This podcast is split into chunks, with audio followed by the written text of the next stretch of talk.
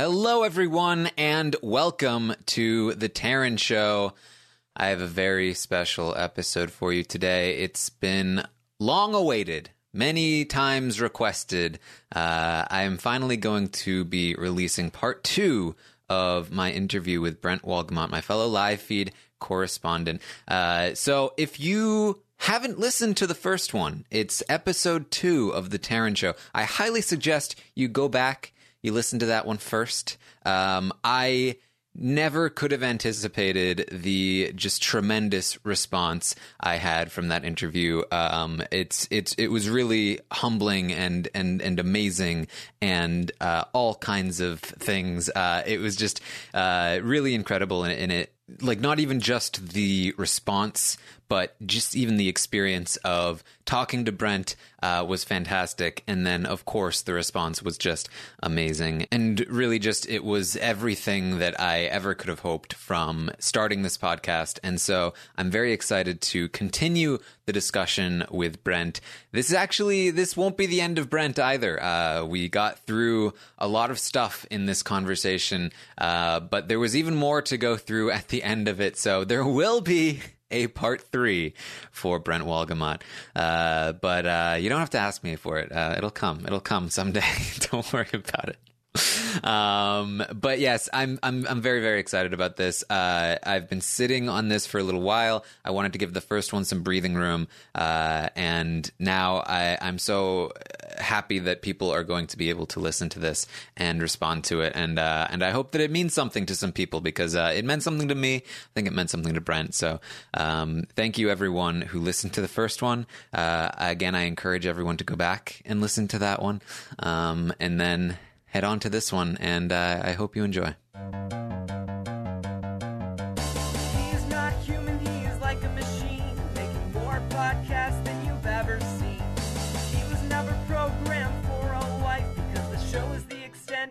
Social life. It's the Taryn Show, the Taryn Show. Don't ask if he's single, you already know. It's the Taryn Show, a simple name for a simple guy with a simple face. It's the Taryn Show. Hello, everyone, and welcome to The Taryn Show. It's time to finish up the interview I had with Brent Wolgamott. There's so much to talk about with Brent. Last time we talked about his time as an escort, what got him into it, all of that, and then what led into the uh, Michael Peterson trial and everything that went along with that. So there's still a lot more to talk about with Brent, and I'm very excited to do so. So uh, I've, I've got Brent with me. How are you doing, Brent? Hey, Taryn. Nice to be back for round two. Yes, I'm excited. Yes, we're back. I'm I'm back for round two, Taryn. Um, I'm I'm I'm good for uh, twice in one night. So uh, here I am. Well, it's uh, it's six, isn't it? That's what I. That's I know, I right? heard. Yeah, it's actually six. Yeah, I know, right? Yeah. It's six six in one day. Yeah. How can you not be intrigued by Brent Wolgamott. He uh, he's lived a very full life, very interesting. Yeah, I mean, my life has never been boring. That's the one thing is that I have always thought that I would die young, and I it's not something that it's not like a, a, fate or anything. Like I, I I I want it to happen. I just always assumed that I was going to die young at some point in my life because I can never really imagine myself getting old. And here I am, 42 years old, and so I don't know if that's going to come true or not. But uh, I always was a bit like ravenous to want to grab onto anything that I could in life and experience it. All right. Well, let's get right into this, Brent, because I think the thing that that we had to skirt around the most in talking about the Peterson trial was your addiction, which uh, I I believe did it did that start while you were still in the military? Yes, it started while I was in the military. I was undergoing some uh, issues with my teeth and my gums. My gums had always been very gummy, and so I met a prosthodontist in the military who decided to take me under her wing and basically give me a full set of crowns. And uh, in order to get there, though, there was a lot of pain that I had to go through, and so they put me on a drug called Percocet. The interesting thing about the military was like Percocet is a Schedule Two drug. I mean, that's like top of the line. They didn't really have anything like Schedule Three or Schedule Four. They just jumped up to Schedule Two, and that was probably a bit of a misjudge on their part because uh, me and Percocet we got along like uh, peas and carrots. so you took this drug to to deal with the, these issues with your with your teeth. Right. I, they had given me a prescription for Percocet to deal with the pain that they had uh, put me through as far as they had cut away some of my gum to expose more tooth structure in order to give me crowns. So obviously that's a pretty painful experience. They'd get, given me Percocet. The other thing to consider and why I became an addict was I was also a medic at this time in the military and I was a pharmacy tech. So I worked in the pharmacy. So as they had given me prescriptions for my mouth, I had started taking Percocet and I really liked it. And I'll never forget how I basically started on my life of addiction because I had only been given two prescriptions for Percocet and I had really liked it. But of course, my prescription was going to come, it was going to run out and they weren't going to refill it, and I wasn't really in pain anymore. We had a woman come by the pharmacy, and this woman came in every month, and she always had a prescription for the max dose of Percocet, which is you can take 12 a day, obviously 30 days in a month. That would be 360 pills. She would come in for a prescription for 360 pills. And she had been filled every time. And this day she came in, they were onto her that she had stolen a prescription pad from a doctor. Basically, I was looking at a woman who I would later switch places with in life because I would eventually become what this woman was doing. And we needed to catch her. And so my sergeant at the time said, he set up this whole sting where we were going to fill her prescription, we were going to allow her to take it, and then we would arrest her. And so I was like, okay, that sounds cool. Let's do this. So we got the pills out of the vault. We had a regular prescription sent through the machine. So the pills were accounted for. You know, obviously the pharmacy keeps track of controlled medication. They know exactly how many pills are supposed to be there at any given time. They're legally required to do so. But these pills were out of the military. They were gone as far as the count goes. So when she came to get them, I gave them to her like normal. She took them. She walked off. The police arrested her. They brought the Percocet back to us. My sergeant handed the pills to me and said, Put these back in stock. I said, Okay, Sergeant. But that's not what happened. I made a choice that day and thought, you know, no one's going to miss these, so I'll just take them with me. And uh, that was probably one of the worst choices I ever made. Uh, so you said that you liked these pills. Uh, I don't know if um, if any of the audience knows this of me, but I know you know this of me that I I've actually never had any alcohol or drugs in my life. So can you describe to me like what what was it about these pills that you liked so much that made you want to take these uh, away? Well, that's the thing, Taryn. I was very much like you. I had never had any drugs or any alcohol up until this point in my life. I was 25 years old, actually 26 years old, in the military. I had never had one drop of alcohol or one drug. I had never had anything. Basically, my body was like virgin pure. It was as white as white can get. And so I was very much like you. And I realized when I took these pills, they made me very, very happy. Far more happy than I was at the time. And I wasn't all that happy being in the military. Now, look, I liked the military. It was very, very good for me. I needed the structure. I liked the black and whiteness of the military. Um, there were clear rules about what you can and can't do, and I responded very well to that. However, the one thing that I didn't like about it was don't ask, don't tell, because I had been out since I was 16. I had been out to everybody, and I effectively had to go back in the closet when I entered the military.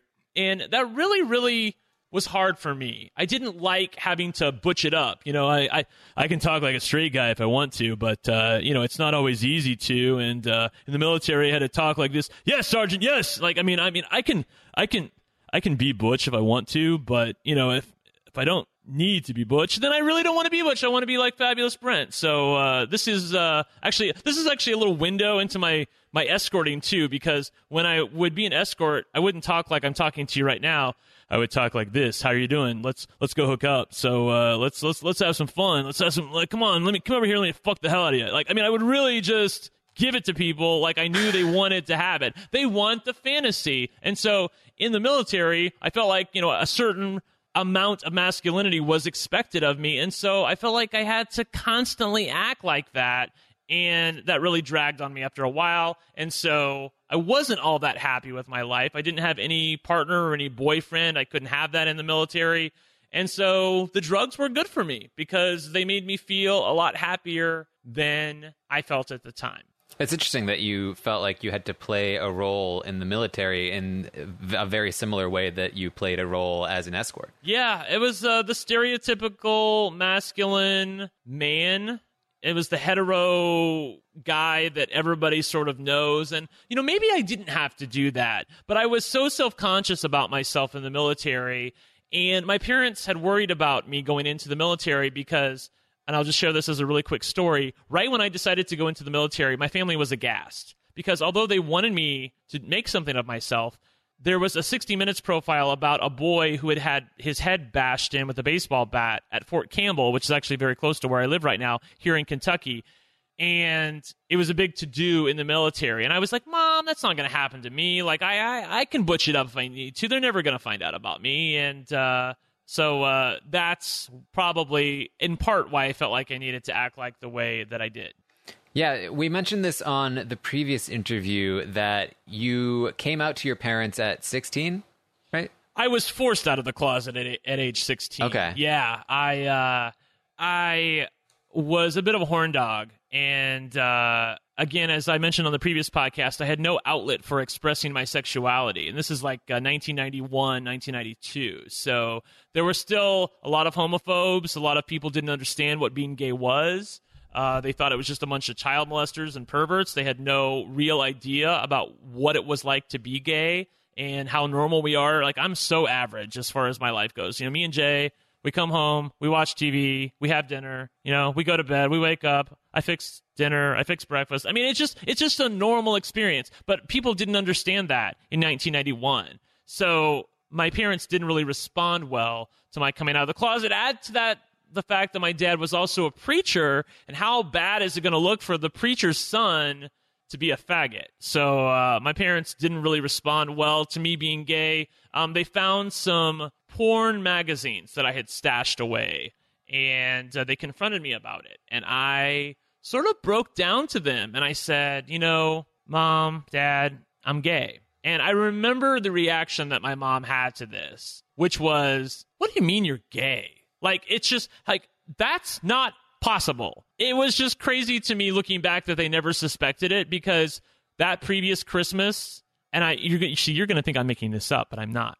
I had asked for a Barbra Streisand album for one of my Christmas gifts, and my parents got it for me. And yet they had no idea that their son was gay. So come on, like I mean, like use your head, Lear. Come on. I had never talked about girls. I never had any actions with women. I never really dated anybody. The girl I took to prom was like this uh, heavyset girl who I had no sexual attraction to. So uh, you know, I mean, my like my parents. Uh, they they should have known. So what was it like for you as a kid? Like when did you know that you were gay, or at least uh, be get familiarized with the concept that this is what you were? Like what how, how, what I is mean, that whole process like? I can remember as far back as five years old as being attracted to boys. Like bluntly speaking, here, you know, I always keep it real with you guys. I can remember being five years old and wanting to suck some dick. Like that's just how I interacted with with people at the time. Of course, I never did anything about it, but I wanted to do that.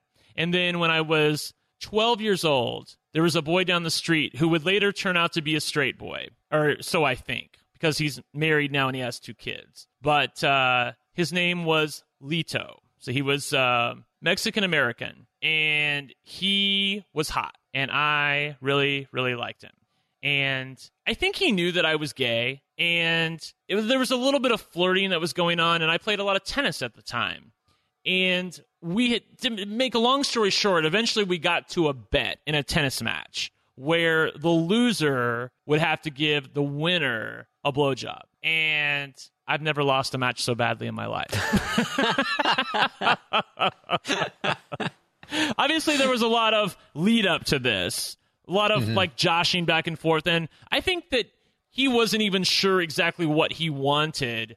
I, I, I don't even know if he necessarily wanted this, but you know, you're 12, 13 years old, your hormones are going like crazy, And uh, eventually we went back to my house and I did it. And I knew that that was for me because uh, I enjoyed it very much.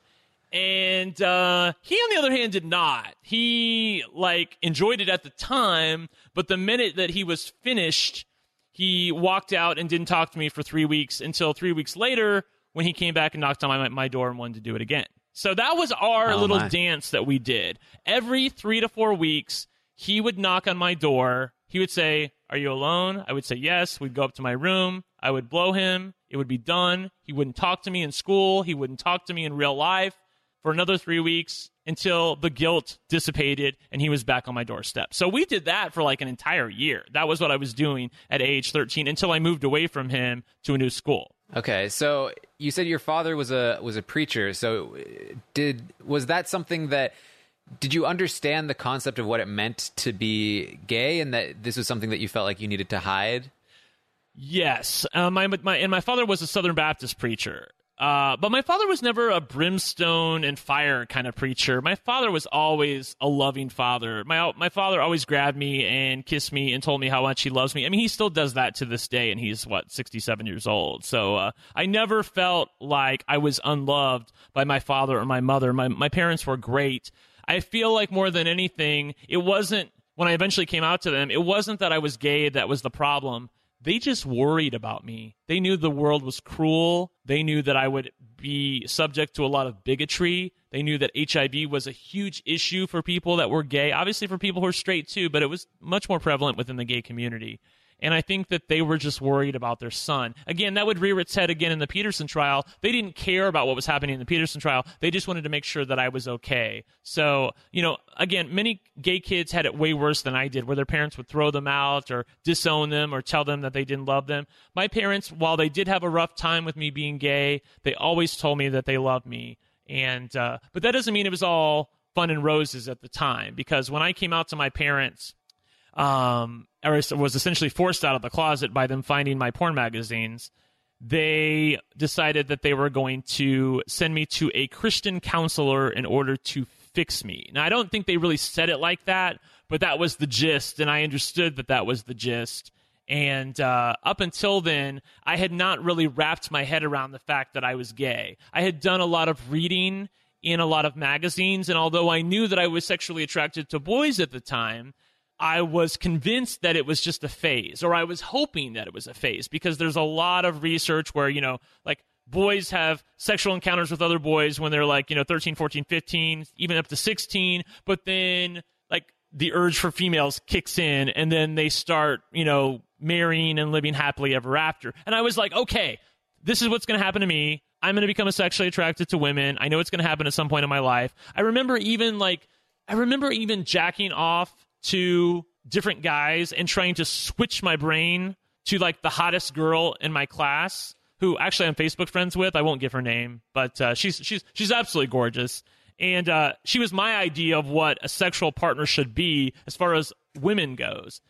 And I tried to switch my brain to her. And I think I was able to fake myself into believing that I was sexually attracted to women, but I knew that there was that there, there is no way that this is going to work. It was just uh, it was just something that was innate in me and I hadn't yet come to terms with it. So I went along with my parents. I said, okay, I'll go see this counselor. I felt guilty as hell because my parents were just crushed. They didn't want me to be gay. They were certain that it was just like a phase or something that I just needed to talk out. And I wanted to make my parents happy because I was always a good son, Taryn. I mean, I'm, I've always tried to treat my parents about as well as I could. And uh, I didn't want them to be embarrassed by me. And so I said, okay, I'll go along with this.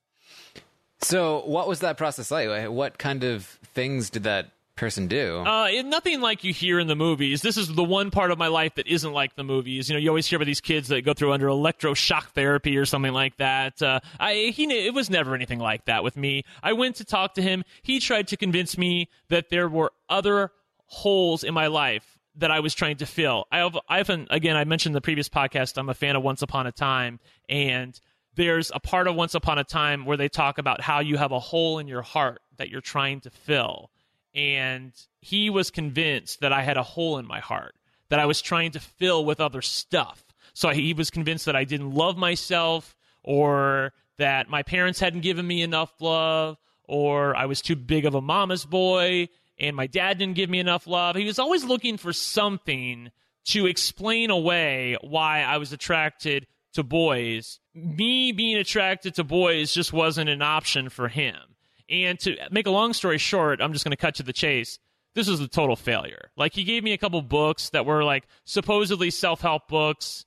Um, one of them was called The Search for Significance, and uh, it was just a lot of self-help. But even though I did probably need some self-help at the time, being gay was not a result of me not loving myself me being gay was just me being gay, and the fact that I didn't really love myself at the time was sort of just happenstance. If that makes any sense. Yeah. Do, uh, do you do you think you know why that was happening to you at the time? Like why you didn't feel like you loved yourself? Well, it was very tough. It was. uh I loved. Well, that's not true. I was going to say I loved the fact that I was gay. I love the fact that I'm gay now, but back then I didn't but I loved the fact that I was special. I felt like I was very smart, and I I felt like that I had a different purpose than many of the mundane people in my high school class. But on the other hand, I wasn't that social when I was younger. Like I always look back and I think if I know if I knew then what I knew now, I would have been like the life of the party. But I was such a nerd when I was in school that I never really interacted with people very well. And the, the, the issue was that I couldn't relate to them because I couldn't let my hair down. I couldn't open up to them. I couldn't tell them, hey, I'm attracted to your best friend. I'm attracted to this guy. I mean, there were urges that I had, base needs that I had, emotional needs that I had that I just could not fulfill and I couldn't be honest with any of these people about. So because of that, I started to hate myself because I wasn't able to express that. Did you ever face any uh, any kind of like uh, distinct adversity or discrimination because of your sexuality? Nothing more than I think anybody else would face. There were a couple of asshole guys in my high school class who always tried to give me a hard time, but they never beat me up or anything like that. It was more just like, hey, fucking faggot kind of thing, fucking queer, fucking homo. Like, I mean, it's just the typical things you hear as a gay guy. It was nothing new to me. And, uh, like anything in life, I would start to wear those things as a badge of honor. So uh, as I would come out of the closet and sort of wrap my arms around the fact that okay, I'm gay. This is gonna stick. I'm not gonna start suddenly liking girls. This is the reality. Uh, I like many gay men. You know, you you you grab the words that are hurtful to make them not so hurtful anymore. You know what I mean? You grab it so that you own that word that the haters don't own that word. That's why many people I feel like in the African community grab the N word because they want to own that word. They don't want the people that hurt them to own that word. Likewise, with people in the gay community, I feel like a lot of gays they own like you see like the the gays marching in the parades in the late 1990s saying, you know, we're here, we're queer, get used to it. They just want to take back those words because they don't want to give them any more power than they already have. Yeah, I mean that makes sense. Yeah, the um as far as being bullied by anybody, it wasn't really an issue for me because I was smart and I kept to myself and I didn't really like the guy you see before you today is not the guy who was existing back then. If I was the way I am now back then, I'm certain that I would have gotten into some fights with some people. but fortunately for me, I was able to keep my nose clean and uh, not cause too much of a ruckus. Well, I know you did get into a uh, a speech team, right? That was my one saving grace. Yeah, that was uh, that was great. Um, I was never good with athletics when I was in school, mainly because I had no self confidence in myself. And it all related to the fact that I was gay. Like, if I had been able to come out of the closet and be who I was and be open and proud, I would have been great at football or baseball or anything. I mean, like, I'm actually really athletic and I didn't even know it at the time, but I had no self confidence. And because of that, I didn't really do any sports or anything, but speech was the one thing that I knew I was good at because I went to Plymouth High School in Indiana and speech was a very very big deal in Indiana speech team in general. It's not speech and debate. Debate was like a whole other thing. Speech team was what I did. And it was something that required smarts and required professionalism and required a way you you had to have an you had to have an ability to articulate well in front of other people and basically sell them on whatever you're trying to get them to believe. Like if you're doing oratory, you're trying to give them a speech and you want to empathize with them so that they will understand what you're trying to tell them and rank you highly for that speech. So uh, speech team was something that I quickly found out that I was very very good at. Luckily for me, Plymouth High School had a very strong speech team and they were able to train me in such a way where the gifts that they gave me and the training that they gave me was something that I would carry with me through my entire life. I encourage anybody who is out there, if they have a chance to do speech team or speech and debate when they're in high school or college, to please do it because it gave me a sense of purpose. It gave me a way to how to present myself to other people, how to articulate, how to talk, how to empathize with other people, how to present myself in a professional manner. And uh, it's just something that if I hadn't have done that, I don't think I would be the person that you see before you today. So the going through school you said you you did really well in school. You you were you know this uh, very very good uh, speech team competitor um, i guess you would call it. Um, you said you eventually became a state champion? Yeah i was a stud man. I was a stud when it comes to speech team and grades in general. Like i was an a a plus student and uh, speech team was something that gave me a sense of purpose in life because it was something for me to grab onto as an extracurricular and I was really good at it. And I eventually worked my way through the ranks and uh, ended up a state champion. And I went on to nationals, almost made the national finals. Actually, you know the guy who plays the snowman in Frozen, the Disney movie, Josh Gad? I, I don't know. Okay. But well, I'm sure I'm the sure audience does. Do, yeah. And Josh Gad was national champion in original oratory a few years after I was in the national finals in original oratory. So uh, just a little bit of a tidbit there. yeah, there you go. Yeah, right. Uh, so what what played into your decision to to not drink and, and do drugs at that point? Well, um, believe it or not, my initial decision was that my parents didn't really have any alcohol in the house, so I never really interacted with it. And because I was such a nerd, I didn't have too many friends who did have alcohol in their house. Like all my friends were teetotalers. They were totally cool. They didn't have any drugs or or drinking in their lives, so I never interacted with it. The first time I really interacted with alcohol was in school in in IU in college. However, I had watched so many other friends of mine who were gay who ended up having some really really bad unprotected sex when they were drinking and they ended up HIV positive. Of course, I would later choose to have unprotected sex and roll the dice, but I still made judgment calls. Like I never like I'm gonna, I'm gonna have to get a little bit graphic for a second, but um, I never let anybody climax within me, you know, and I, I felt like even though I was being a little bit reckless with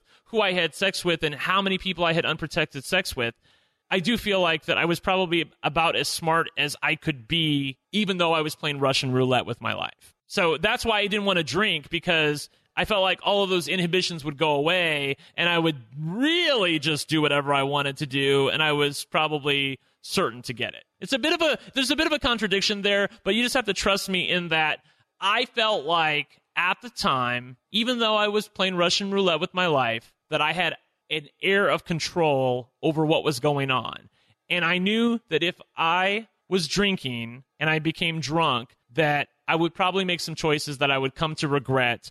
Not the least of which is like drinking and driving, or sleeping with someone who I didn't want to be with, or uh, contracting HIV and having unprotected sex. So uh, it was uh, it was just a call that I made, and the most simplest explanation that the audience will probably relate to is I didn't like the taste of it. Like, I mean, Taryn, you have been with me. I eat like a child, okay? I like Coca Cola and pizza and ice cream I didn't like the taste of beer. I tried it a couple times. Like I had a little taste of it and wine. I, I tried wine. I tried vodka. I just, but I would like, I would sip it and I would just go, like it's just terrible. Like, uh, you know, this, this tastes terrible. Like you people actually drink this because you like it. Like I never found anything redeeming as far as the taste of alcohol goes. So that combined with the fact that you make stupid decisions on it, I mean, Coca Cola was my vice and I didn't need anything else. Did you ever run into any problems with uh, having a social life uh, as somebody that didn't drink?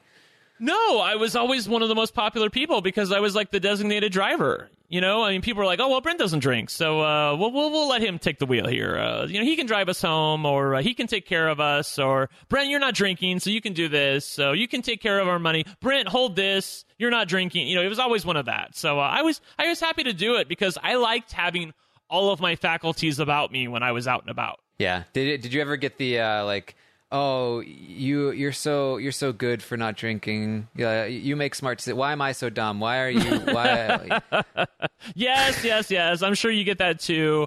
Um, I don't know. I, I think people looked at me a bit like a weirdo at the time. Like, you know, you don't drink? Okay, fine. More for me. Cool. You know, if you don't want it, I'll take it. You know, kind of thing. So, uh, Yeah. I, I, I never, I never felt a bit bad about it because I just hated the taste of it anyway. Not the least of which I didn't really want to do it because I didn't want to lose control. Yeah, yeah, I know. I mean, obviously, I relate to that. Like, uh, you know, it's. I think it's certainly one of the reasons people call me a robot is, uh, you know, the fact that I don't. Um, and, and yeah, I think it, it's something that makes you sort of stand out in some ways. Is like, uh, like why why don't you do this thing? Right. I always took it as a badge of honor too. Like I had never had a drink of alcohol in my life. Like I, I, like I said, I had tasted it, but I had never had like if you gave me a drink and like set a glass down, I had never drunk something like that before in my life. Never once. Not even really more than a sip. So I was like, look, I've never had anything before and I never done any drugs. So I thought I was pretty much home free. Little did I know that uh, addiction can can uh, jump up and grab anybody. Yeah. Well, do you think that contributed in any way? The fact that you hadn't experienced anything like that before, that it hit you so hard. Yes, I feel like that I was unable to wrap my head around the fact that I had become an addict because I was saying to myself, this can't happen to me. Like, I'm not like that. That's what made my ears perk up when you said that you never do it because I was that guy. And I remember saying to myself, well, I'll never take any drugs. I mean, I wouldn't choose to do that. I mean, why would you want to do something like that? That just seems like uh, not such a good idea. And, you know, why would you willingly go into something where you know what the outcome's going to be? But yet it happened to me. And you've talked to me. I'm a smart guy. So I'm sure you're saying to yourself, well, how did it happen? Like, I mean, you knew what the likely outcome was of addiction. And so, was it your weakness that caused it to happen, or was it something else? And I'll tell you, the issue that happened was that my body just really responded well to Percocet. It was like a lock and a key, and Percocet was the key, and my body was the lock, and it just fit perfectly.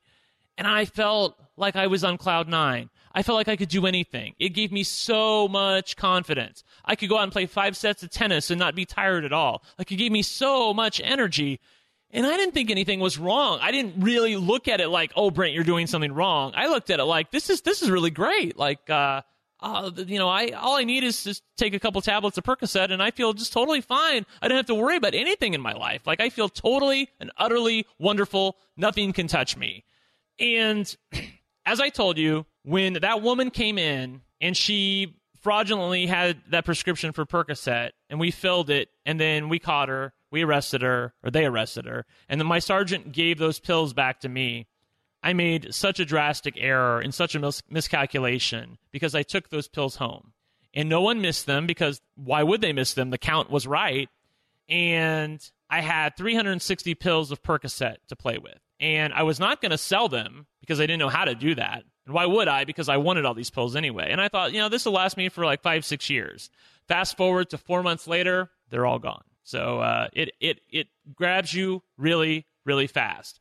What happened was this. This is how this. I will tell you the day that I realized I might be in trouble. I had taken Percocet, and this is after I had taken those pills home. I had taken two tablets of Percocet every day for about a month and a half.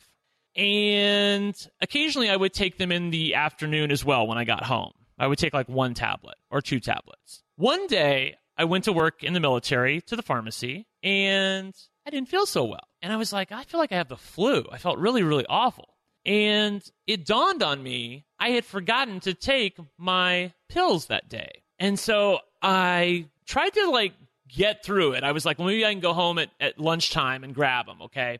But 10 o'clock rolls around and I'm feeling terrible. I mean, I'm really feeling like something's wrong with me. I have a terrible case of the flu. I'm really lethargic. I, I feel really down right now. And so what I did, I went to where we keep all of the pills that have been filled and are ready to go. And I found a bottle of Percocet that had been filled for a soldier who had not come in to pick it up. There's a word that we used to call these soldiers, I forget, but uh, basically they were non compliant.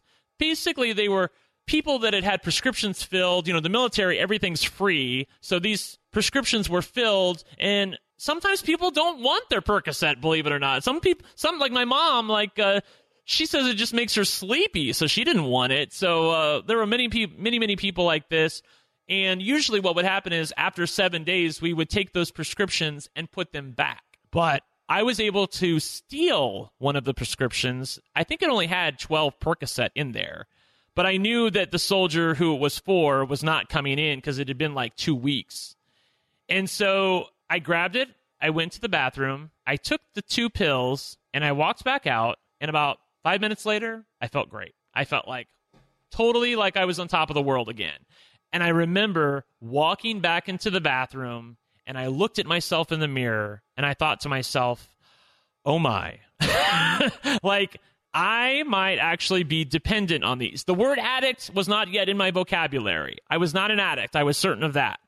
But I knew that I was dependent. I had changed my body chemistry enough where my body was used to having these pills and I had forgotten to take them. And so I was going to have to wean myself off of this sooner or later. And I was totally confident that I could do that. And of course, I was really, really wrong about that.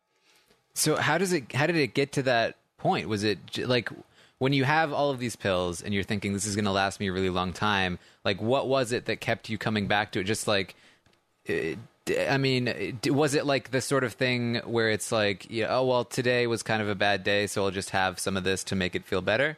Yeah, a little bit of that. There was also a toothache that happened in there that really uh, augmented the amount of pills that I was taking. You know, I think at this point I was up to three or four pills a day.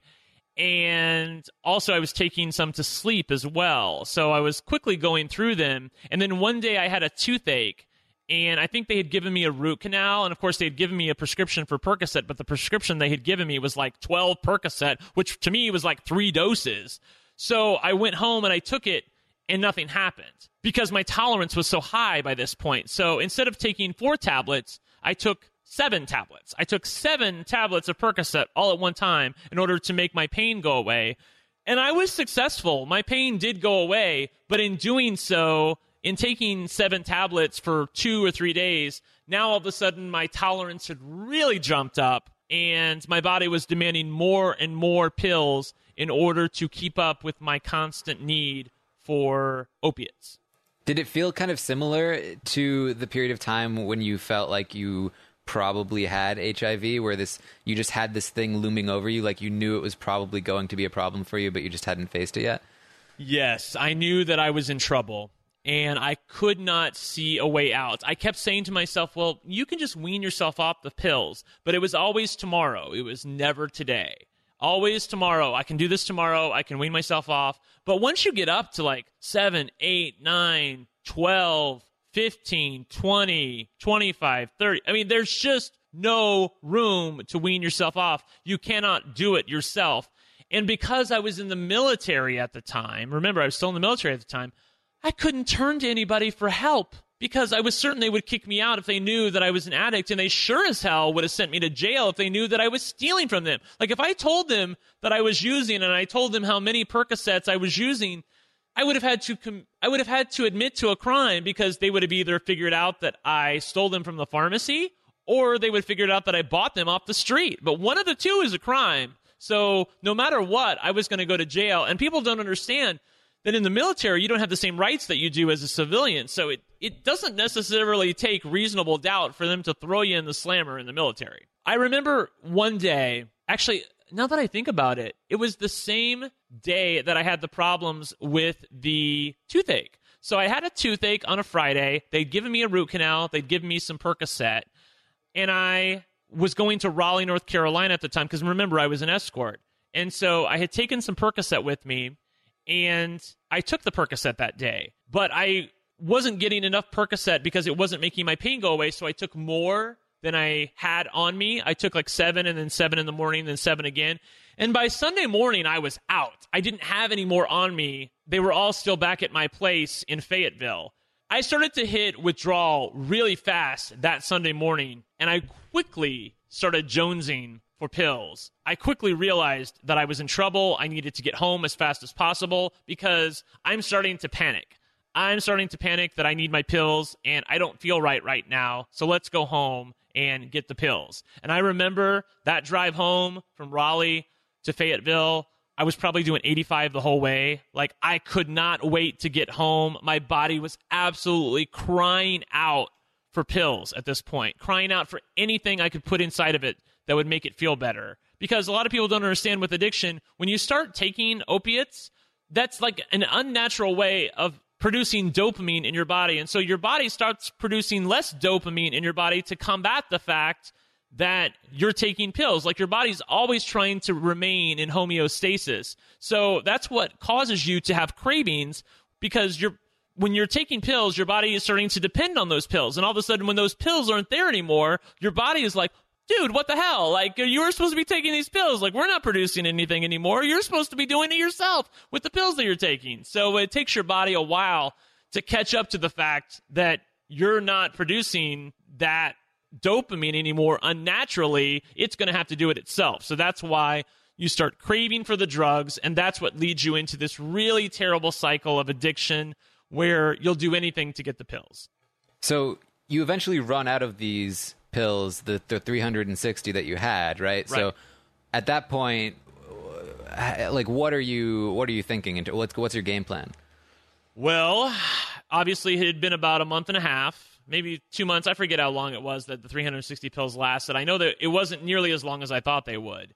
And once I was down to about 50 pills, I realized I was going to have to steal again from the pharmacy. And I found a way that I could get the pills out of the pharmacy, have them be accounted for, and yet not have the prescription go through a pharmacist. And I could get into the all of the mechanics of how I did that, but this is what I will say to you. It's not that I was smart that I made that happen.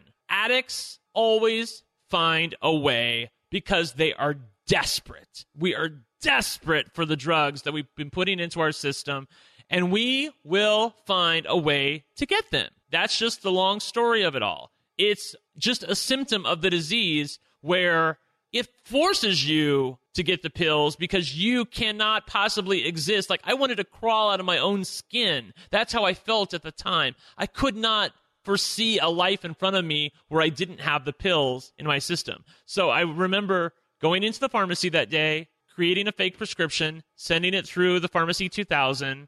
They filled it. I grabbed it before the pharmacist could, could see it, and I put it in my pocket. And it, I must have done that at least eight or nine times. And if I had been caught even one time, I would have been sent to jail. I would have been in Fort Leavenworth doing hard time and hard labor. And somehow, again, God had his hand on me. Somehow. So you managed to make it through your time in the military without getting caught here, um, but you're still addicted, and that's around the time that the Peterson trial comes up, right? Right. The timeline of, the timeline of it all is this: with around four months to go in the military, I'm up to taking 20, 30, 40 Percocet a day. That's how bad it is. And if anybody knows anything about Percocet, the active ingredient is fine. That's the oxycodone, otherwise known as OxyContin, that many, many people are addicted to. But there's also 325 milligrams of Tylenol in every tablet of Percocet. So that would be like grabbing a bottle of Tylenol and swallowing 40 tablets. I mean, that is freaking nuts. Your liver can only handle 4,000 milligrams of acetaminophen a day. And yet I was putting 12,000 milligrams into my system, totally poisoning myself, even though I was taking 40 pills of Percocet a day to make my body satiated from the cravings. My stomach could not handle 12,000 milligrams of acetaminophen a day. I started vomiting it up. I wasn't able to keep it down. So I was in this really weird place where I was taking the tablets. I had to have the tablets in order to be fine, but my body would no longer accept what I was putting into it. I will tell you that this is how bad it got. It got so bad that I remember one day in the military, I took 30 tablets at one time. I swallowed all of them. About 20 minutes later, I was with a friend of mine who was also in the military, and she was uh, helping some of the customers. And I said, I need to go to the bathroom. She said, okay. I walked into the bathroom. I got sick, but I didn't get sick into the toilet bowl. I got sick onto the floor because I knew what was happening. And I literally picked up my own vomit and put it back into my mouth because I had to have those pills. I mean, I had, Taryn, I had to have them. I could not exist without them. And I had just used about 30 tablets. There was no way on God's green earth that I was going to let those 30 tablets go to waste because I had I, I, I could I couldn't just spare them. I had to have them, you know? So that tells you how desperate that I got, that I was willing to pick up my own vomit off the floor and swallow it again in order to remain okay. And that's the thing where I was at the time. A lot of people will say, so you were taking 20, 30, 40 tablets to be high? No. Getting high had long since passed. I was not getting high anymore. I was taking 20, 30, 40 tablets of Percocet a day to just be okay, just to function, just to get through a day and go to sleep at night. I mean, that's all it was for. So it started off as a game. It started off as something fun where, hey, I feel great. I'm on Percocet. This is fun. Like I could play five sets of tennis. And all of a sudden, fast forward six months later, and I'm picking my own vomit off the floor in order to make myself just feel okay. That's how bad it got. So I realized I'm in trouble and I can't turn to the military for help. I'm going to go, I'm going to take a page out of my old book, like I did with HIV. I'm going to go to an anonymous clinic, a methadone clinic. That's what I'm going to do. I'm going to go to the clinic and I'm going to tell them this is what's been happening to me, and they're going to save me.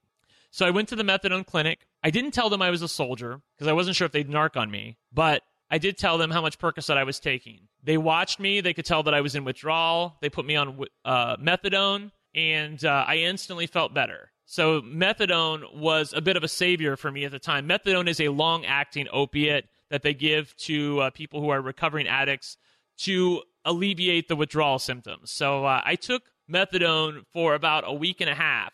But the problem with going to the methadone clinic is the methadone clinic is only open from like 4 a.m. until 7 a.m. You have to get there by 7 a.m. or you don't get your methadone. And as you have learned from being friends with me, Taryn Armstrong, I do not like to get up in the morning like that. Okay. I am a lazy son of a bitch. I like my sleep. And so I was like, you know what I can do? Rather than going to the methadone clinic, I'll write myself a fake prescription for methadone from the pharmacy because the pharmacy also carried methadone for the cancer patients. So I wrote a, phar- a pharmacy prescription for methadone. I think I did the max, like 360 tablets or something like that. And methadone was something that would last me because there's there's a bit of a ceiling effect to methadone where you know you can't take more than you're really supposed to otherwise it you sort of start losing the benefit of it so it was able and it also it, it also alleviated the roller coasterness of it all so i was able to take it and i had enough so that I was able to basically wean myself off even after I got out of the military. So I got out of the military in March of 2002. I still had about 200 tablets of methadone. I'm with my partner at the time, Mac, and I told him what was going on. I was like, look, I'm trying to take these because I'm a bit of an addict and uh, I feel like I need to wean myself off. So I would start with 10 tablets a week, then go down to nine, then to eight, and to seven, six, five, four, three, two, one. However, the one flaw in my plan was it's a lot easier to go from 10 to 9 than it is to go from 2 to 1. Because if you look percentage wise about the amount of opiate you're putting into your body, ah, there's a big difference there. Uh, so uh, once I got down to 2 and 1, I started taking more than I should, and I quickly ran out of tablets, and addiction and withdrawal hit me very, very hard. For an entire week, I did not sleep and I couldn't really turn to anybody else. I probably could have, but I kind of just wanted. It's sort of like a smoker who decides that they're going to quit cold turkey. Like I was like, I'm never going to get well if I just go back and ask for more methadone. So I'll just deal with it. And so from Monday until Friday, I did not sleep once. And that was probably the most trying experience of my life. And then about three months later, the Peterson trial hit. My name was all over the news. I started using again because I felt terrible about my situation. I was embarrassed. Even though I was proud in the trial, I was not exactly happy with the experiences of it. And the thing about addiction that a lot of people don't understand is it quickly rears its head. Like, you think like, oh, I didn't use for six months, so I can take two tablets of Percocet again. No, bitch. Your body remembers that you used to take 40 tablets. And so very, very quickly, I'm taking seven, eight, nine, ten tablets of Percocet. I'm writing fake prescriptions. I'm calling them into various pharmacies. I'm committing a crime on a daily basis, basically. And until I finally got busted, um, I would have. I, I think I would have probably continued to do that because I just, I just could not control myself anymore. So you managed to to wean yourself off and, and go cold turkey, and you weren't taking any Percocet up until the trial, Right. And then once the trial hits, you felt like uh, like you needed it to feel better. Like what was the thought process there? Yeah, it was right. Uh, first of all, I was high on the witness stand, just so you know. So uh, I uh, I had taken Percocet a couple days. I started taking Percocet a couple days before my testimony because I was just. I felt trapped. And this is what happens to addicts when you feel trapped. You start looking for your old crutches again. And Percocet was my crutch. And so I started calling in prescriptions. I actually couldn't call in Percocet, so I was able to call in Vicodin. It's, it's a little bit of legalese as far as Schedule 2 and Schedule 3 goes. But suffice it to say, I was able to call in enough drugs to make me feel high again. And uh, I did it because I was I felt trapped. I felt trapped by the Peterson trial. I couldn't run. I couldn't hide. I was going to have to go on the witness stand. I was going to have to embarrass my parents. My life was going to be turned upside down. Everything I had worked for up until that point was going to be undone, and I just could not handle it. And w- when was the decision to try to be a doctor? When did when did you make that decision? I mean, I'm, that was the whole point of getting the GI Bill. I had always had dreams of becoming a doctor. I felt like that uh, I was smart enough, and people always said, You should be a doctor. You're so smart. Why don't you be a doctor? And uh, so, all throughout the Army, and that was why I became a medic and a pharmacy tech in the first place, was because I knew I was eventually going to go into medicine. Um, obviously, those dreams were dashed once addiction hit. Not that you can't be a physician and be, be a recovering addict. I, I, I certainly know people who have done it, but it certainly wasn't possible for me at the time. So you'd finally managed to to wean yourself off of the drug. You you still feel like you're you have started a a, a new. What happened was I like I said I I got out of the military. I used the methadone to wean myself off. I went cold turkey after I ran out of methadone, and I was fine for about six months. Peterson trial hits. I start using again. I start calling in prescriptions to various pharmacies, and I'm off to the races again. And that's when I eventually got busted by the police. Okay, so you had gone to uh, you had started a new college degree, right? Yeah, when I got out of the military? military, I enrolled and I enrolled at North Carolina State University, and I was a chemistry major, and I was actually really good. I liked chemistry, and it was very very fun, and I thought that it would be a great pre med major, and uh, everything was going great until I got a call from Sergeant so and so with the Durham Police Department wanting me to testify in the Peterson trial. And that's when the addiction came back. Yeah, hard, like, that's when it came hardcore. back. It came back hard. It was like it never left, and uh, I instantly regretted it, of course. But but I'm back on the addiction train now. I can't get off of it, and plus I'm really good at calling in these prescriptions. No one is any the wiser. So I testified in the Peterson trial. And I think the addiction must have continued for about another month and a half. Michael Peterson was convicted of murder. He was sent to jail. And about three weeks after the verdict, I called in a prescription to a Kmart pharmacy. And I went in to pick it up that day, the next day. And I can't remember exactly how, but they basically tricked me. They knew what was up. And they gave me a bottle that did not have any Percocet in it. It was basically like aspirin or something like that. And they told me it was Percocet, and I said, thank you very much. And as I'm walking out, the police grab me and they say, you're under arrest. And I'm like, oh, fuck. I'm like, oh my God, this can't be happening to me. So they threw me in jail. And of course, the other thing was that I was in addiction at the time. So I started going into withdrawal in the jail cell. Like I started, I was already in withdrawal when I woke up that morning. I was already feeling like I need my pills. So I went to go get them at the, at the Kmart pharmacy. They busted me. I couldn't get my pills. I didn't have my pills. And so now I'm literally slobbering snot and vomit in the jail cell. And to make matters worse, they know who exactly I am. They know that I'm the witness from the Michael Peterson trial, and I had given the police a bit of a hard time when I was on the witness stand. So not not a good situation. Not a good situation. They actually did allow me to post bail that day, but again, I'm an addict. So the minute I got out of jail, I ran back to Mac. I didn't tell him what had happened. I called in another prescription at another pharmacy and I got busted again. And this time, they were not going to let me go so easily because they realized I had a problem. So at this point, the police are being okay with me. Actually, there was an officer, I'm going to name her, her name was Officer Whitehead, who did show me some mercy. She actually put me in a jail cell of my own, and uh, she knew that I was in trouble, and she asked me if I needed any water. I, I, will always remember her kindness. I'm sure she's not listening to this podcast, but uh, I was always touched by how human she was that day. Everyone else treated me like like oh look there's the faggot who was in the Michael Peterson trial, but she had a lot of empathy, and so uh, I felt like there was a little bit of an angel in the room with me, so to speak. So uh, the judge who was overseeing the bail proceedings said I obviously needed help. To make a long story short, I ended up going to an inpatient addiction center on the coast of North Carolina. I was there for 28 days.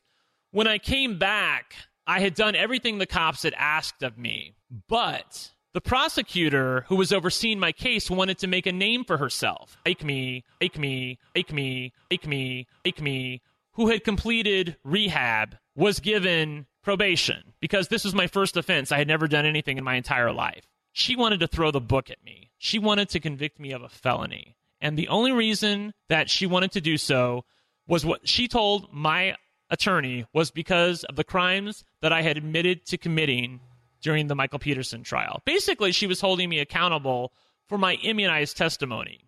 So I quickly realized, like, you can't do that. I mean, like, I claimed the Fifth Amendment and then they gave me immunity. You can't use that against me. So my attorney went to the judge, and Taryn, I say this to you in all seriousness. This prosecutor lied to the judge. The judge asked her, Did you say that? to his defense attorney that you were holding him accountable for the crimes that he had admitted to committing during the Michael Peterson trial, meaning my prostitution. And she said, No, Your Honor, I did not say that. So my faith in the prosecutors, after seeing what I had gone through during the Michael Peterson trial and my interactions with them in the here and now, were very low. I realized she's just trying to make a name for herself. She doesn't care about what the truth is. She's willing to lie to the judge she just wants to convict me to have it on her like uh, like as a trophy. I, I was a trophy. I realized, oh my god, like I'm like I'm now in the Michael Peterson position because they went after Michael Peterson because he had been critical of the police officers. Fast forward to the present, this prosecutor was just trying to make a name for herself by convicting me. So she didn't want to offer me a plea deal. She wanted to throw the book at me. Luckily for me, the judge did not believe her, or at least thought there was enough evidence where they would have to go to a bit of a mini trial to find out what the truth was, a hearing, so to speak. And I think her superiors realized what had happened, and they didn't want the scene of one of their own being called a liar in an open courtroom. And so they quickly made a deal with me. But if it had been left up to her, she would have convicted me of felony drug conviction. And uh, she was perfectly willing to lie to the judge about her motives for doing so. What would that have meant for you? Well, I would have had a felony on my record, number one, instead of the misdemeanor that I had, which was, you know, I mean, I mean I'm sure you're uh, prim and proper, but uh, there are plenty of people who have little misdemeanors on their conviction. There's a big difference between having a misdemeanor for possession of drugs on your conviction, which eventually you can have expunged, and a felony. I mean, there's just two different worlds, and it's all about what the prosecutors choose to charge you with. So, again, I'm sure there's lots of pro- great prosecutors out there and a lot of great police officers. I should probably indict the, the prosecutors far more than the police officers, but uh, to me, they were all one and the same. The uh, the issue was that they just didn't care about the truth. They they just wanted a, a trophy for their wall. So, how are you feeling in this moment? Had you managed to come off the drugs in the uh, inpatient treatment facility? Yes, I had managed to come off the drugs, but I was still having terrible cravings. I was still feeling so terrible about myself. Like every day I woke up and I would have what what, what we addicts call a using dream. It's when you wake up, and, I'm sorry, you're sleeping and you wake up and in the dream you have the pills and you're about ready to swallow them in the dream and then you wake up. And of course, your body doesn't realize the fact that you were just dreaming. It thinks that's reality. So your body's all jonesed up to have the pills, and there's no pills coming. So the dreams, more than anything, really, really tried my patience. And they would happen all the time. Like anytime I would, I, I would be scared to go to sleep because I was scared I was going to have another using dream and wake up in cold sweats wanting my drugs back. So um, I eventually was able to make a deal with the prosecutors. They gave me probation. They gave me they let me plead to a misdemeanor that I could have expunged later on.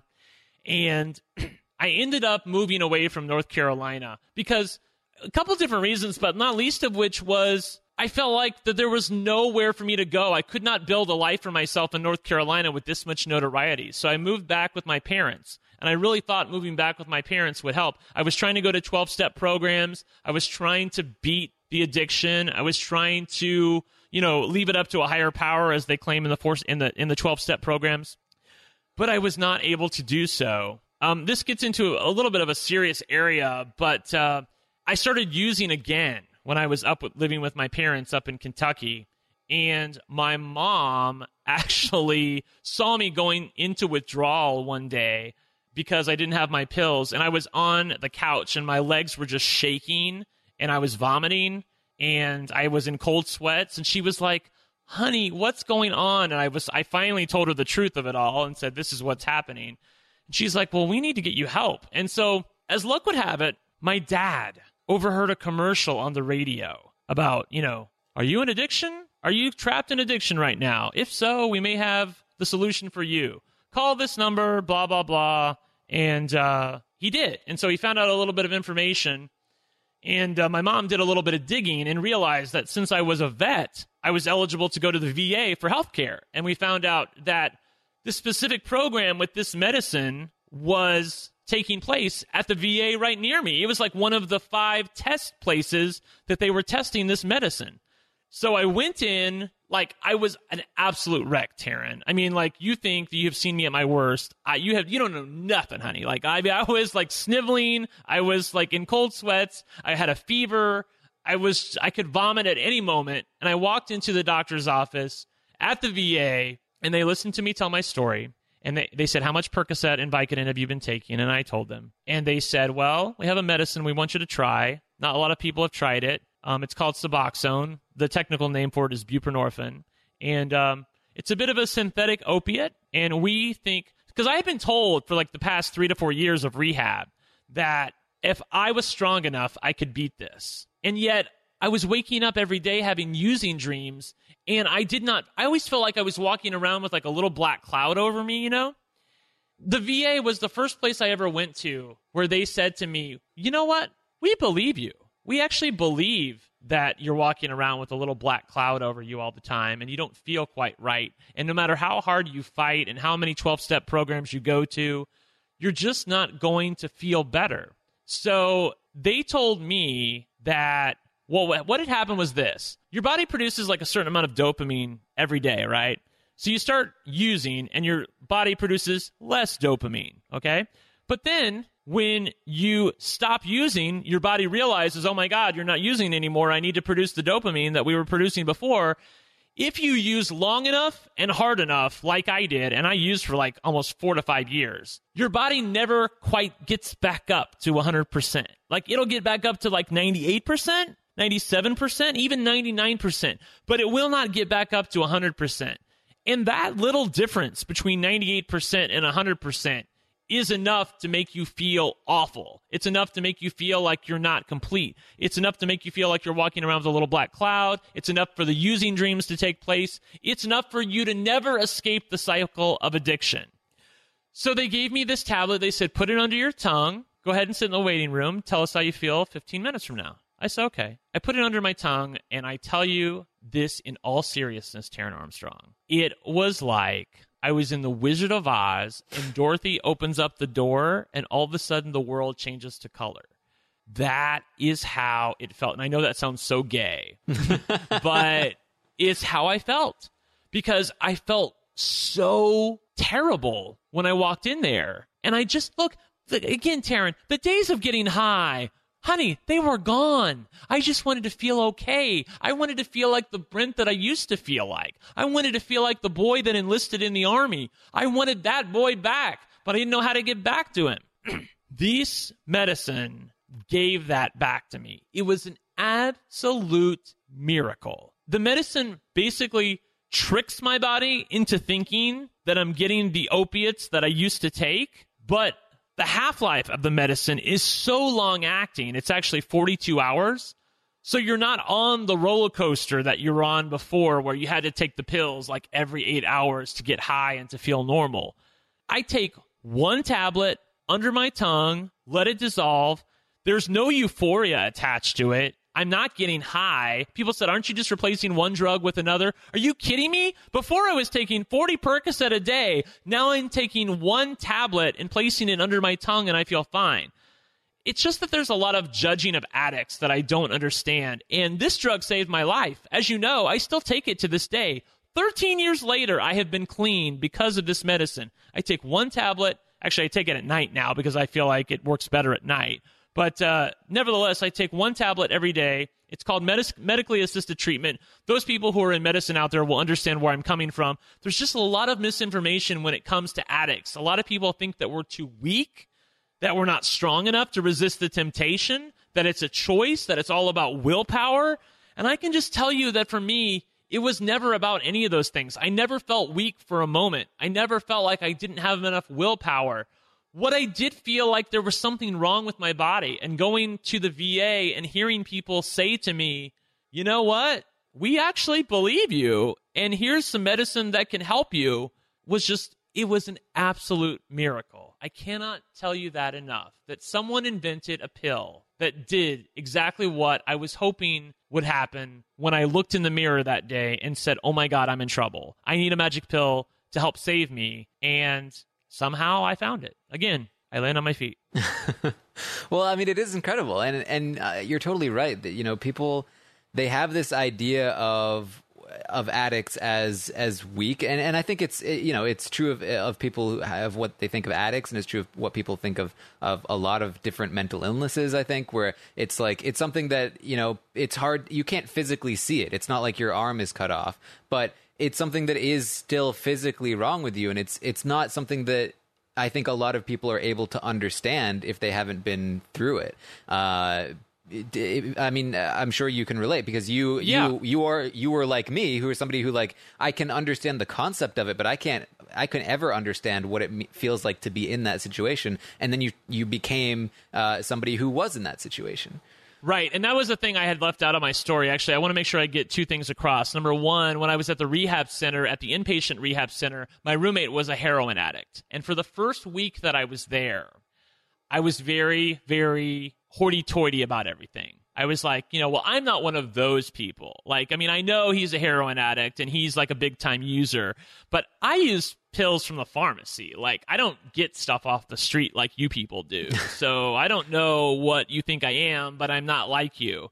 And it took about a week for me to let those walls down and realize that I was just like everybody else. And the fact that this boy was a heroin user, um, I, I, I was actually closer to him than I would ever know. Like, I mean, I was, I, I was him. Like, I could have become him if my addiction had continued on the path that it was. But luckily, I got busted by the cops, and that's what pulled me back from probably going down that path. The other thing I wanted to make sure that I told people was, you know, think of it this way. When someone has diabetes type 2, they've consumed so much bad food and so much sugar that their body changes the amount of insulin they're producing and they have to take insulin to combat that. Okay. The same thing with addiction. You've used for so long that you've changed the normal brain chemistry in your body or the normal blood chemistry in your body. Your body isn't producing the same amount of good feeling dopamine that you were before.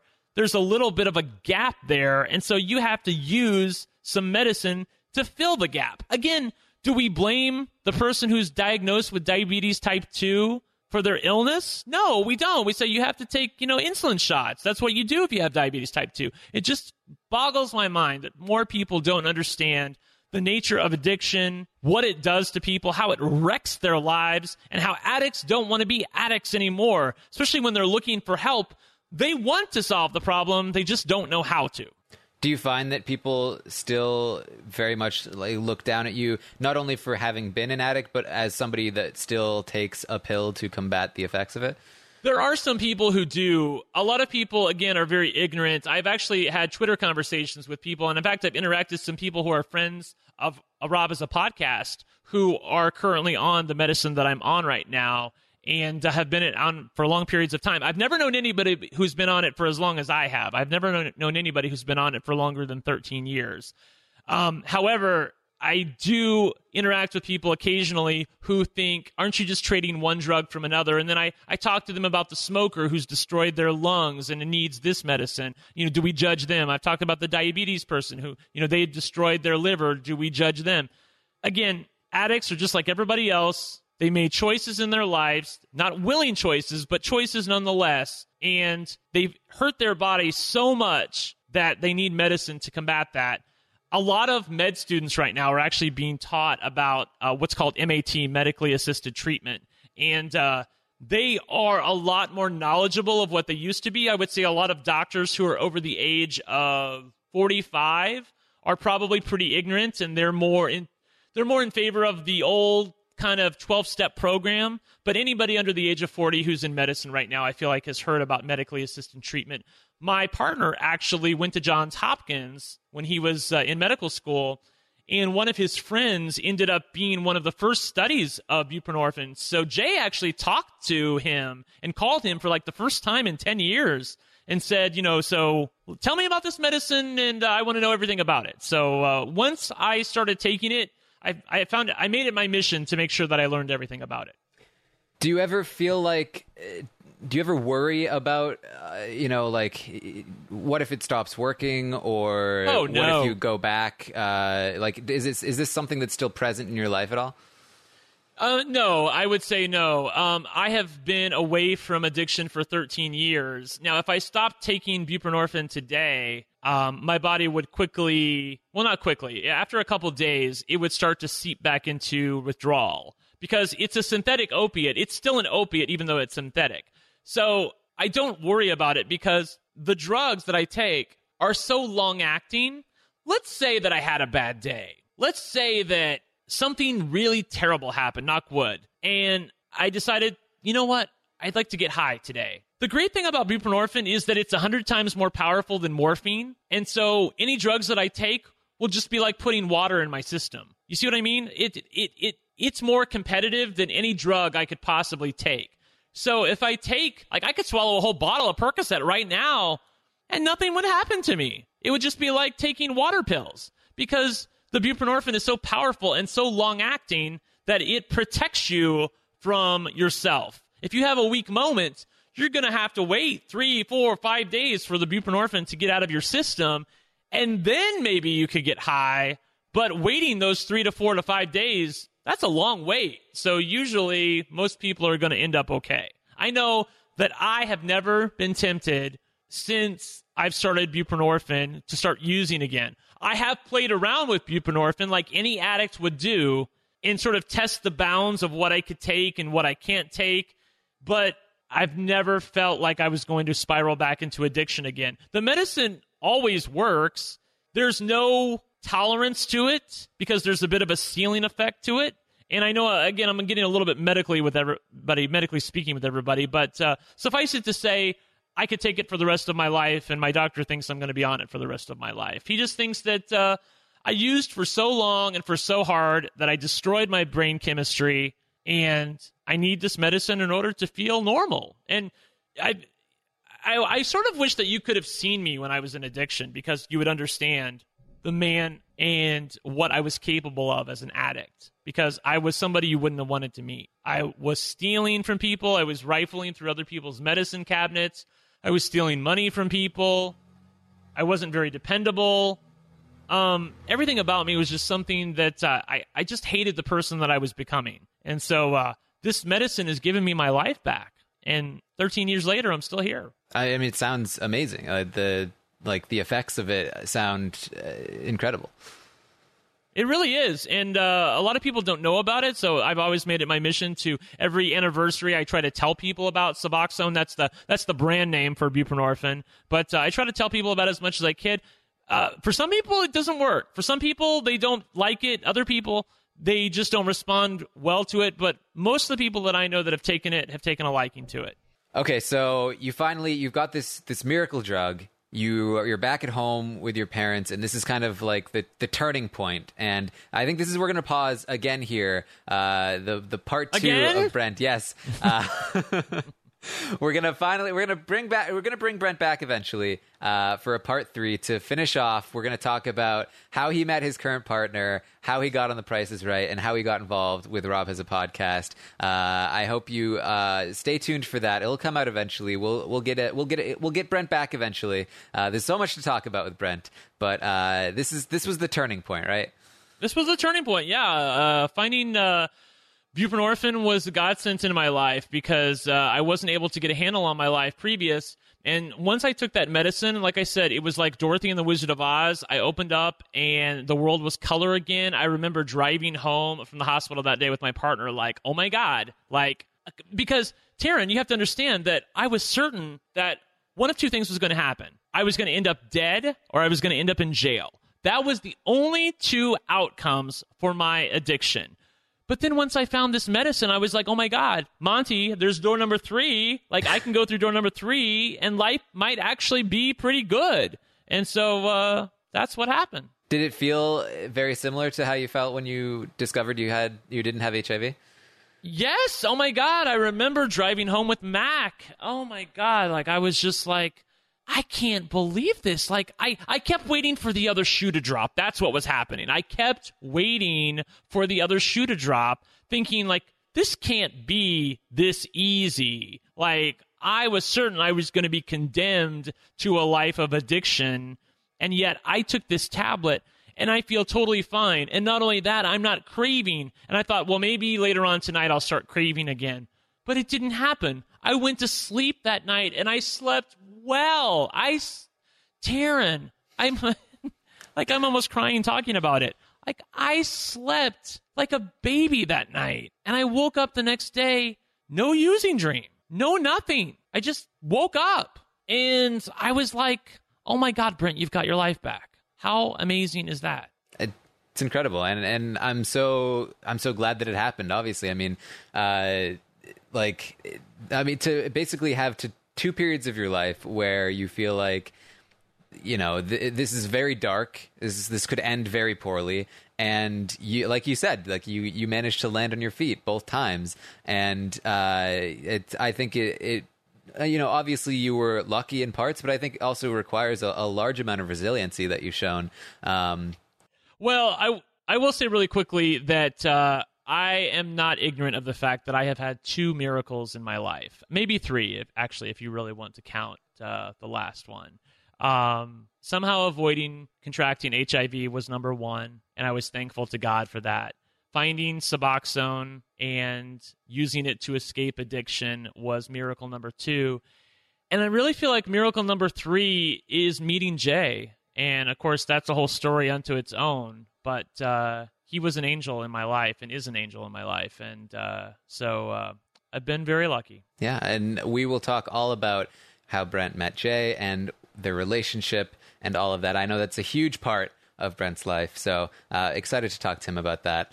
Um, if you could say, like, if there was one thing that you could point to in terms of like how you have how you managed to get through all of that and turn continually managed to turn your life around after all the hardships that you've gone through is there anything that you can point to that says like this is how i did it I think more than anything, it's just that I have a knack for getting things done when I want them to get done. And I will own the fact that without my parents, I would have probably never found my medicine. My again, it was as simple as my dad hearing a commercial on the radio. And I remember talking to my dad going, "Dad, there's no such thing as a magic bullet. Like, there's no magic pill out there that's going to make me feel better. Like, what is this? But then my mom also heard a commercial about it and she started investigating it. And I was sort of like, well, what do I have to lose? Because I felt like I knew what door number one and door number two were in front of me.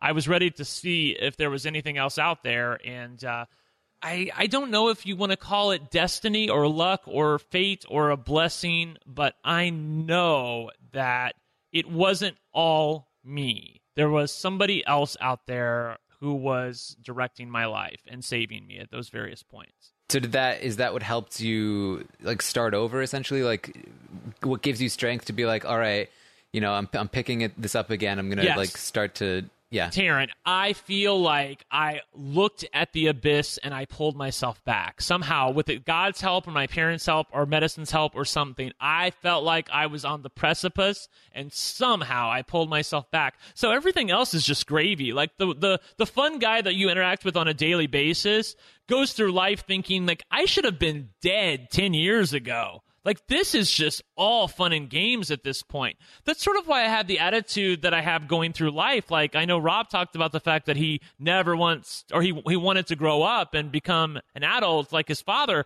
I on the other hand, I'm I want to stay a kid because I love the fact that I've got my life back and I constantly feel young because I feel like I was saved. I feel like that I was going to die and yet I was saved. And I just love that. It just gives me so much joy to be able to say to myself, somehow I'm still here. And because of that, I get to interact with my parents on a daily basis and I get to meet my niece and nephew and my sister. And uh, it just, I think about all, I think about the hole that would, that would have been left in their heart if I had gone away. And I'm glad that I didn't have to put them through that pain. I'm and I'm I'm glad to have met you, Brent, because uh, you are such a, a, an awesome person to know, and uh, you you can, you can be hard to handle sometimes. I know, but- right? Yes, I but, feel like uh, we got a little heavy there. Like you you can throw shade at me if you want. Uh, like uh, it was like uh, a little bit, uh, a little bit laying it on a little thick there. But uh, Yeah. yeah, it's uh, it's how I feel about my life, and uh, I hope that uh, part three we can talk about more fun stuff and throw some shade at each other and uh, not be so serious because Oh, there's nothing. Yeah, there's. I mean, like addiction in the Peterson trial were not exactly a great time. So uh, I, I look forward to talking about something that's a little bit more fun. Yes. All right. So uh, I'm I'm I'm glad that I'm able to uh, to share this this uh, experience that I have with Brent with other people here because uh, he's a very special person to know. Uh, even though yes, he is hard to deal with uh, sometimes. So uh, How dare you?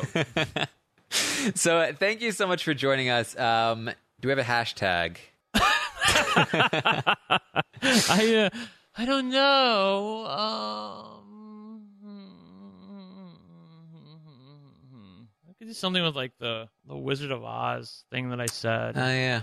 but I've always I'm not making that up. That's really how I felt at the time. I remember in the car going home with Mac and telling him it was like uh, it was like the Wizard of Oz when it goes from like black and white to color. That's how my world changed. It was like it was crazy. Like it was just it was it was a miracle. Um, I don't know you can be like miracles. Maybe like miracles happen or something like that. I know that's a little sappy, but uh, I feel like that's where we ended the podcast, and uh, I feel like this is also uh, a little bit of a of a nod to your show. Like, how cool is this that, you know, a couple years ago you weren't even involved with Rob Has a Podcast and now you have a show that's uh, named after yourself. Oh my God. How did this Yeah. happen, Taran? It's a miracle, clearly. Uh, all right, so yeah, that, that makes sense. Let's do hashtag miracles happen. Uh, as as corny as that may be, uh, I, I think it's appropriate here. Um, and yeah, I mean, this whole experience has been great, and I'm really, really happy that that having the show has allowed me to to talk to you about this stuff uh, in in such a way that we're getting to share it with with so many people. I think uh, it's it's inspirational in, in many ways, and and uh, also just informative in many ways. So um, I'm I'm glad you took the time to share it with me, Brent. You're quite welcome and good luck with your show. I can't wait to talk to you again soon. All right, awesome. Uh, so make sure you tweet at us. We're at I'm at Armstrong Taran. Brent is at One Lucky Gay. Let us know what you thought of the podcast. Make sure you go to iTunes uh, and subscribe to the Taran Show. That's T A R A N. Uh, show.